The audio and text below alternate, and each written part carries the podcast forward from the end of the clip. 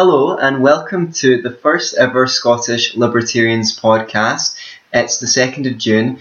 I'm Anthony Samroth, and I'm here with my co host Tom Laird, Hi. and we're going to deconstruct the news from a liberty perspective. We're going to have to, uh, I think in future, if we're going to have a great day like it is outside, we're going to have to figure out some way of doing an outside uh, outside podcast so I can enjoy uh, the great weather while I'm while I'm pontificating. So uh, Very rare to have such good weather in Scotland. yeah. So let's uh, let's hopefully we're not going to do that American thing where we use each other's name every two seconds. You know, go well, Anthony, what do you think of that? Well, Tom. could Tom, could you tell us what you think of this? Well, Anthony, I'm glad you asked.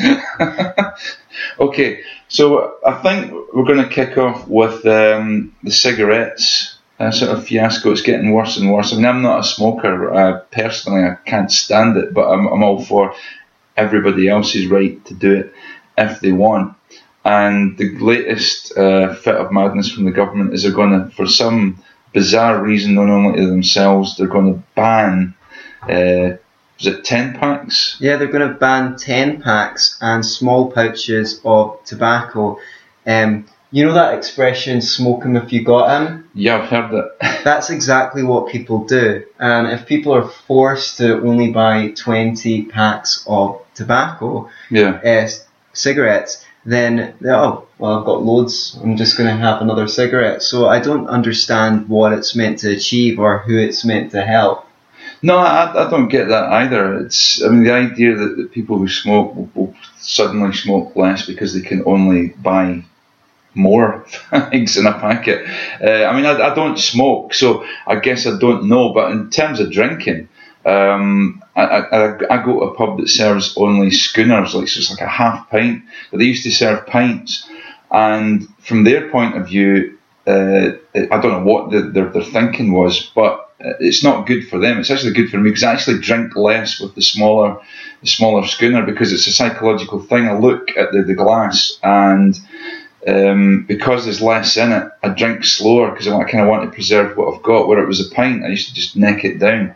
So I don't know if there's any empirical evidence as to why that should work, uh, but it just seemed to. So I think they're going to shoot themselves in the foot um, by making. If the idea is to make people smoke less, I really don't see how that's going to work by making the the, the, the cigarette or, or by stopping people from buying smaller packets of cigarettes. It seems to be uh, counterintuitive to me. But then sometimes the counterintuitive thing works. But even okay, let's let's for a moment assume that it does work. So what? Right? People should. If, I, if I want to smoke Yeah. more cigarettes, why shouldn't be? But if I want to buy a packet of fifty, or I want to buy a packet of five, if I want to buy, if I want to go to a shop and buy one single cigarette, I should be able to do that if I want. that- if the guy wants to that's what I sell me a single say. cigarette, It's it's the greater principle at stake. Um, even first of all, there's according to the article in the Scotsman that I got this story from. Uh, Mo Razak, the law of unintended consequences hits hard. Um, no health advocates are actually supporting this policy. It's basically virtue signalling by Okay, the by the government. yeah, by the government. Now, we've seen so many assaults on smokers going back to the smoking ban indoors, which I can see, Hmm. even from a libertarian perspective, ish, an argument against that, well, you know, you're infringing on my person or, or something like that. Yeah. I am not sure that I agree with that. Uh, I, I but you can make a case. you, someone could make a case for it. More recently, they've made it impossible to actually see the price or the brands of tobaccos Yeah. that they've got in any newsagent or shop. They hide the cigarettes behind a metal railing. Now, call me a cynic or a conspiracy theorist, but who does that benefit apart from the established brands? Hmm. Everyone knows that Marlboro exists. Everyone knows that Mayfair exists or uh, Benson and Hedges or whatever. If you are a small, uh, a new tobacco company, you could be the fair trade tobacco company Yeah. the organic one, the ethical one, you know, that doesn't use any chemicals and has G has modified the tobacco to be less harmful Right. and doesn't use any pesticides or herbicides Okay. uh, and you pay your your your workers higher wages than the the standard wage in their country, you would not be able to break into the market because no one would be able to see that your brand exists. It's illegal to advertise. Plus, when you add the amount of tax on tobacco, there are additive free brands, there are organic brands that are already more expensive to Yeah. buy. Yeah. So by putting so much tax on the tobacco, you're making those brands less affordable. People could make could afford to make healthier choices. So this idea of just banning people buying 10 packs is really just the latest in a slew of regulations against an easy target because everyone agrees that smoking is bad for you. You know, you see you see that on the smoking packet on the warning it says smoking can clog up your arteries. Well, so does animal fat, but they don't put a big warning on every carton of milk that says They says- don't, but they perhaps will get round to it because they're kind of already making signals in that direction. But when they're already talking about, sh- you know, for sugar, uh, sugar Right. content and things, and doing that. So, but I mean, what would a what would a package of anything look like eventually if you had to put a specific warning about every single thing that may or may not cause you uh, harm that's in it? It would it's like the packaging. You, you, you know, the packaging would be like much bigger than the than the thing that you're buying. You know, Uh, in order to get all the warnings on there. I have a sort of image of that movie They Live when he puts the glasses on and all he says is sees is obey and everything's all white and Yeah. and up and bleak. Uh, that's what all our packaging is going to be like exactly just white. Oh, you're not allowed to have fancy packaging because that's manipulating people into Yeah. buying your product. So we'll just have plain packaging on everything that says the ingredients, what it is, milk, and then all the risks of it. Yeah. And um, essentially, at the end of the day, you know, it's your body. If you want to smoke, that's your choice. Um, we do have an argument that obviously we have a national health health service at the moment, so it's risky to that. But I think that smokers are paying enough tax on to offset to, that. to offset that. And in fact, yeah, I mean, um, there's lots of things that we could be taxing, we could be putting in plain packaging and so forth, but tobacco is just an easy target. Doesn't it also mean an unintended consequence of this could be people will go back to? Uh, I mean, it, it was happening for a while already. People were getting black market cigarettes from Yeah. you know van loads of cigarettes were coming in from from the EU and from further afield, uh, where people could buy them cheaply and sell and, and sell them here, uh, and then that way there's no tax actually getting paid on the on the cigarettes that people are buying. I mean, people will find a way around it. Yeah. I mean, my granddad, for crying out loud, used to smoke tea leaves, dry them out and smoke them, you know, just so he could get the feeling of a hit when he didn't have any, when he couldn't afford any cigarettes. So I, I really, I think it's counterproductive. And at the end of the day, it's just It's more. illiberal. it- It's illiberal. It's more nanny state, uh, nanny knows best uh, kind of thing. My so you know people complain about well it's a, it's a, it's a strain on the NHS. Great, uh, dare I say it? My solution to that: get rid of a, a government-funded national health service. If you want health, to, you know you would have to pay a premium. If you went to a private company for health uh, care, they would ask you, "Do you smoke?" How, much, do you smoke? You know, uh, and you, the, what they would charge you for healthcare and for your insurance would, So would they- reflect that. They would encourage you to, those incentives would encourage people to take better care of themselves Yeah, instead of um, I mean, you could lie. to do damage control after Yeah. the fact. If you could lie, if You would lie, but you'd get yeah, caught out, and then, and then yeah, and then you'd you your contract would yeah, be null and contract void. would be null and void, and you have to pay for it out of your own pocket. Yeah. So we can cover that in more detail in another show. Yeah. What else has been in the news? Well, I touch briefly on the Brexit. Um, Eddie Izzard. Eddie Izzard, and, and by the way, I'm actually a huge fan of Eddie Izzard. Yeah, I think uh, he's, he's- a really funny guy. should stick to comedy. I think he should stick to comedy when he when he comes out uh, with um, with his sort of political uh, utterings. They're very rarely uh, get any substance to them. No. You know, uh, he's kind of this. He just thinks he's being virtuous. He's kind of like a guardian figure. If the if the guard eh, he has the kind of politics that people who read the Guardian in general have. Yeah. Particularly, you know, PhD students at the University of Glasgow who are lecturing a seminar in theatre studies. Yeah, totally. And I mean, like I said, I mean, I've got a lot of admiration for him in a lot of ways. I mean, he, he's, he's tough as old boots. Like he does, he does all these like marathons and super marathons. Yeah, and he raises money for it, causes and things like yeah, that. Yeah, it's all good. But when he starts talking about, I mean, like, okay, I'm, I'm, I'm now starting. I had the article actually ready, and now I can't. I'm struggling to find it in the newspaper, which is always uh, a pain in the arse. You never uh, really were very good at reading, were you? No, I wasn't. So have, I, have I even gotten this the right way up? So basically, what he what he's saying is like uh, he's, he's he's jumping on the, the, the fear mongering bandwagon. All sorts of things are going to happen to us if we leave the EU. You know, you're going to lose your job. Your house price is going to plummet through the floor, which is, as far as I'm concerned, you know, if you're not on the property ladder, is a, is a, is a bloody good thing. Um, you know, businesses are going to pull out of Britain. Giant rats are going to roam the street, devouring your cherub-like children. Uh, you know, you name it, it's going to happen because we leave the EU. You know what? Let's suppose even half of these stories were true. So be it. I think for me, liberty. You know, give me liberty or give me death. Right?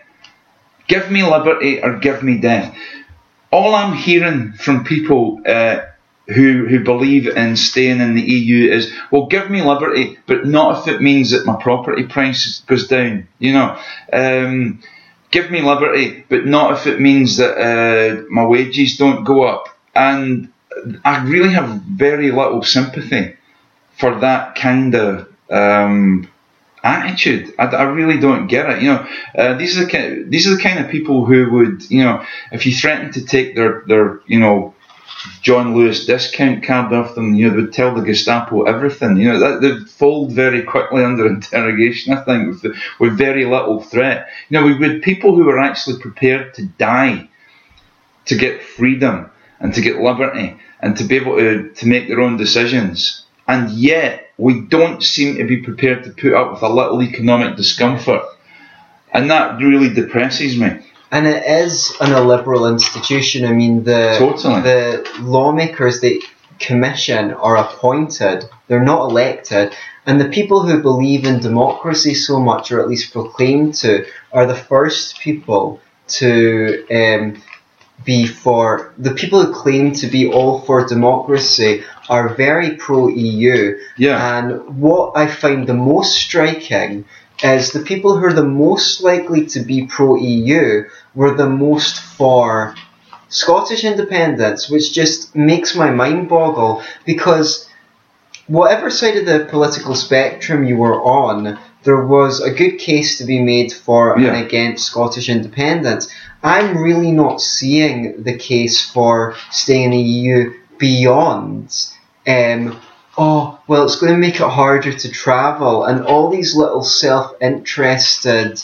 Um, and, and I don't even see why that would necessarily be true. And in what way would it be harder to travel? Um, There's a whole bunch of countries that aren't in the EU or aren't fully in the EU that have the same kind of rights. Um, I like the turn of phrase in Europe but not governed by Europe. We are over governed. We've got yeah. local council elections, we've got Scottish parliamentary elections, we've got Westminster elections, and we've got EU EU governance as well. And we do elect people to that, but um, the council that passes the policies is appointed. So I, I just think we're over governed, and the less and we, we don't need so many layers of government. Thankfully, finally, I found this quote from uh, Eddie Izzard. Comedian Eddie Izzard has said that those who care about humanity and their and their finances, it's a bit of a that's a strange couple of bedfellows. You know, if you care about humanity and your finances, like you know, well, I care about humanity as long as it doesn't affect my finances. Like, I mean, is that, is that kind of what you're saying? Uh, should support the EU Remain campaign. Uh, Izzard, who's on tour with the Stand Up for Europe event, said yesterday in Edinburgh that Brexit campaigners have already lost the economic argument. Right. He also encouraged young people to register to vote, and he said, and, and here we go again. He added, "quote From young people's point of view, has he actually spoke to every single one of them?" Right, I mean, and what is a young person? I mean, what age group is he talking about? Is he talking about nine years old, ten years old, sixteen? What point do you stop being young? Yeah, I mean, Um, with the technology that's coming out, yeah. we might live to 300. You're Yeah. still young, Tam. Well, exactly. I think I'm 49 and 49 years young. You know, I don't, I don't see myself as necessarily being old. But even when I was, one of the things I really hated when I was uh, when I was a, a teenager and even into my early 20s was politicians going, "Oh, young people want this and young people want that," and go, "Well, you never asked me. You know, I don't, I don't identify with this view of young people and what we actually want.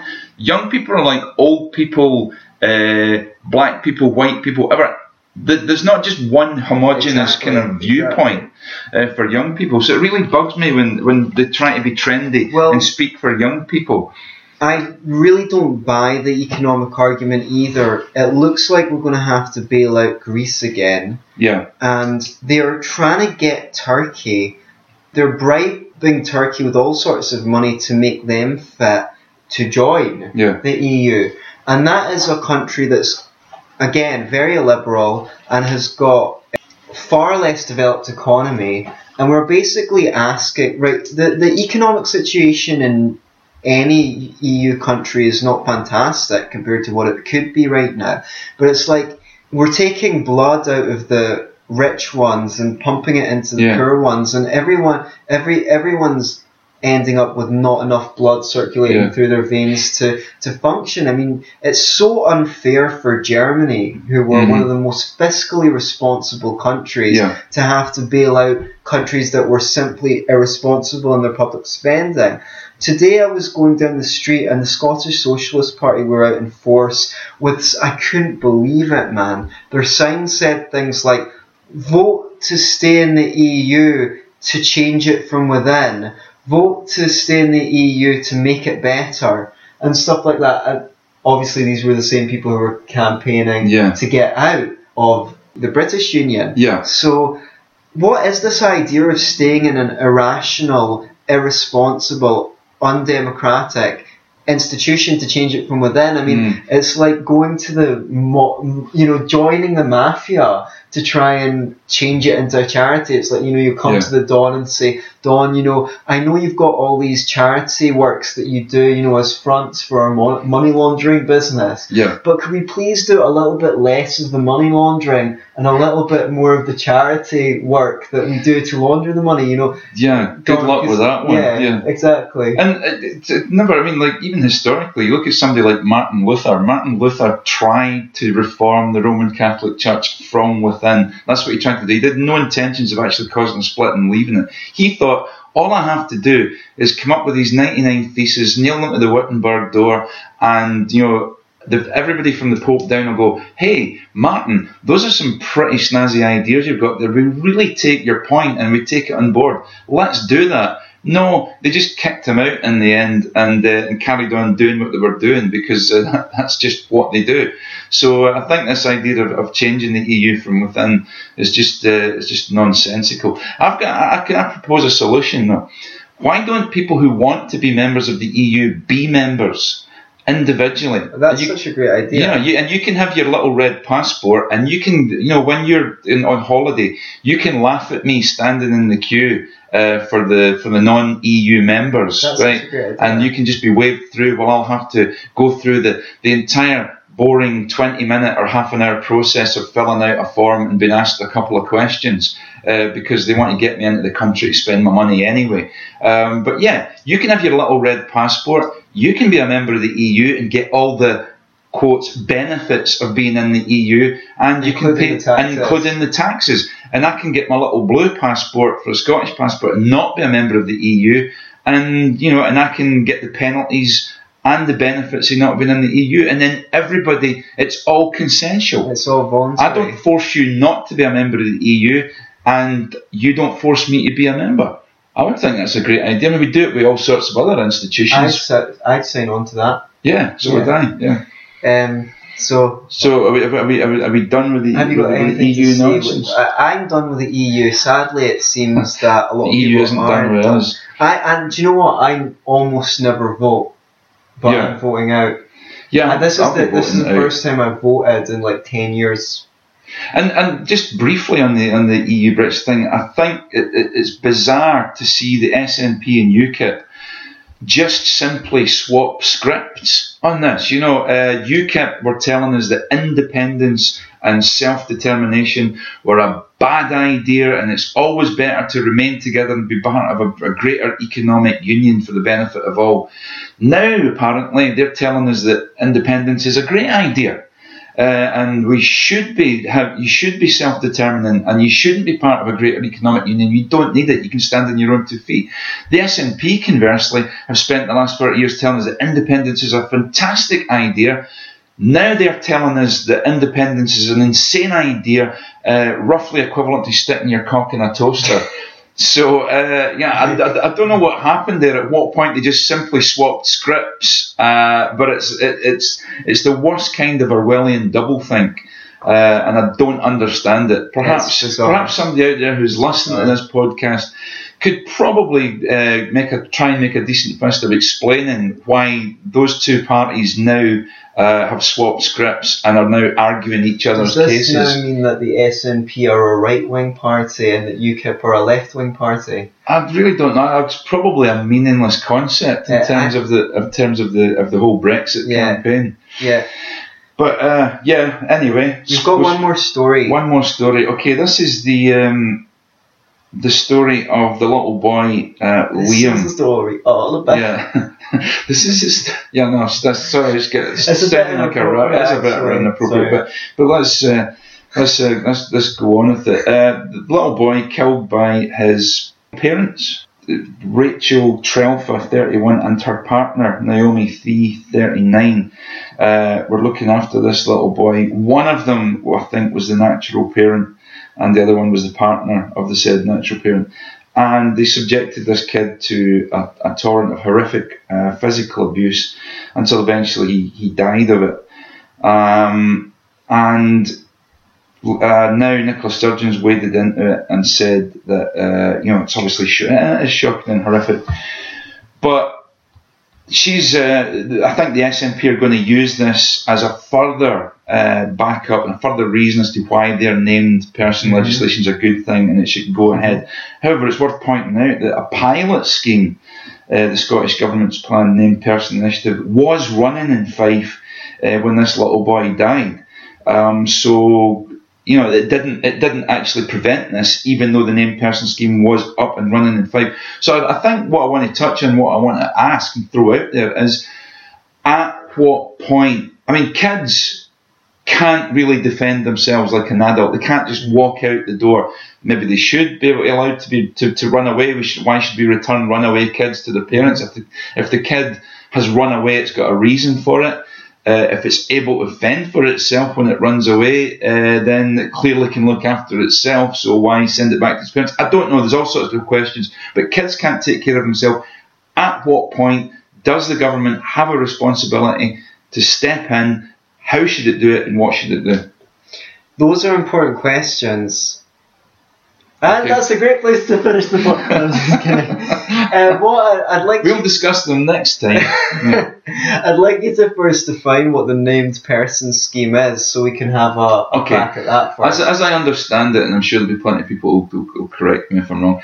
Um, as I understand the named person scheme, every child born in Scotland uh, will have a, a nominated state nominated person to look after them. So if you get married anytime soon, or I get married and I have a kid, or if my, my daughter, my daughter's 23, she's with her partner, if they have a child, that child under this scheme will have a named person, either a social worker, a policeman, uh, uh, because obviously all these people are trustworthy. Mhm. You know, ordinary people. I mean, if you're a brickie or a, or, or I don't know what what else, you know, a juggler or an acrobat, you're not a suitable person to be a named person to look after a child. But if you're a social worker, a policeman, or somebody who's quite governmenty, you will be a worthy person and trustworthy to be able to take care of a child. You'll be basically the third parent. Mm-hmm. The state will be the third parent in your family. This is this is what we're looking at So from the get go. right, So you're guilty. You're you're under suspicion from the minute that you have a, child, child, right. of being a diddler. and right? of course, on the face of it, it seems benign. It seems like oh, we're just making sure that we have another person to look. Yeah, because don't you know the it's for the children, right? Exactly. And the children are the future, right? if the children are the future, why do we give them such rubbish education? And uh, Well, that's for why, another why, podcast. why, why are they the only people in society that you're allowed to physically hit without? Uh, so, um, yeah, yeah, there's loads of. So basically, it sounds benign. It sounds like we're doing something to help children, but um, the thing is, all of those people. First of all, they're being asked to take on an additional role without uh, being remunerated from it, and also it makes it very, very difficult for when there are cases of abuse for the resources to be allocated appropriately. You're going to have um, situations where the headmaster of the school or headmistress is the named person for Mhm. children, right? And if the parents have a problem with how that school is educating their child, yeah, if they've been unfairly treated by teachers and they're coming in and they're trying to reform, they're on the PTA and they're trying to reform the school to improve the standard of education, the, the teacher can actually turn around, uh, well, the, the named person can turn around and report them to social work and say they're unscrupulous. There, Yeah. There's all sorts of implications for Well, this. of course there is. I mean, there's already a school of uh, atheistic thought, for example, that says that teaching your child about God or teaching your or giving your kid some sort of religious uh, indoctrination is a form of child abuse. Uh, that's that's how they would see it. Now they can make a case. That's that's that's another discussion for another time. But uh, if you can do that, then what about political viewpoints? Yes. I mean, if you do, if you do indoctrinate your child into libertarianism and you tell the child that the government should not be trusted, the government should always be questioned, is that a form of child abuse? Did you know that uh, Thomas Jefferson believed that schools should do that? Thomas Jefferson believed Yeah. that schools should indoctrinate kids. He was fairly he was fairly libertarian Yeah, uh, on most issues, Yeah. but he did believe that schools should indoctrinate children into li- but it wasn't called libertarianism at the time. right. But basically, the the, the, the, the school should teach children To to to, to question authority. To be libertarians, Okay, uh, I'm not sure about that one. You But- can you can look it up. Uh, But, sorry, yeah, sorry but so anyway, so that, that- but could, aside. could, could we get what at what point should the in a, in a minarchist uh, situation where government is there to protect the rights of the individual? Okay, uh, wh- at what point should government get involved uh, in in taking children away from parents or protecting children from parents? Which was up, which is up to including take removing the child from the parents. I think this kind of highlights the difficulty of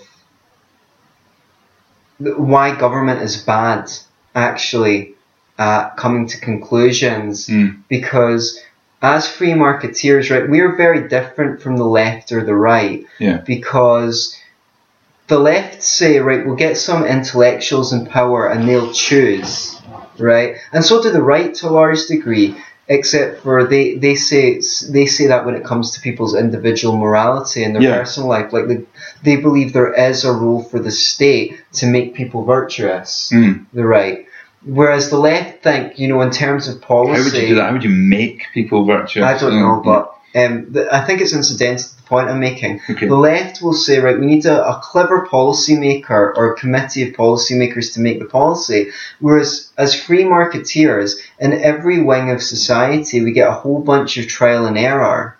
And we don't believe that the intellectuals in government are going to come up with a better solution than the free market is because they are limited. And in fact, the most intellectual people, the best people at deciding policy, are not going to be in government. They're going to be largely in corporations trying out ideas and trying to make a profit from them. The best ideas will win out over time and they will and more people will accept the better product which is why you don't need central planning and you don't need a central policy the difficulty of reaching a conclusion on when the government should intervene just is a perfect i mean it's completely arbitrary. Yeah. There's your opinion and there's my opinion. Right? I think that chil- that parents should be allowed to spank their children. Yeah. But most people, I think over 50% of parents in this country still do. Yeah. So I think that's a violation of the non-aggression principle. But how am I going to enforce that in a country where most people don't agree with me? Mm. So there is a sort of arbit. Should you be be able to bring up your, your child a Christian? Maybe. Should Yeah. you be able to teach them that the Earth's flat? Mm. Probably not. Do you know what I mean?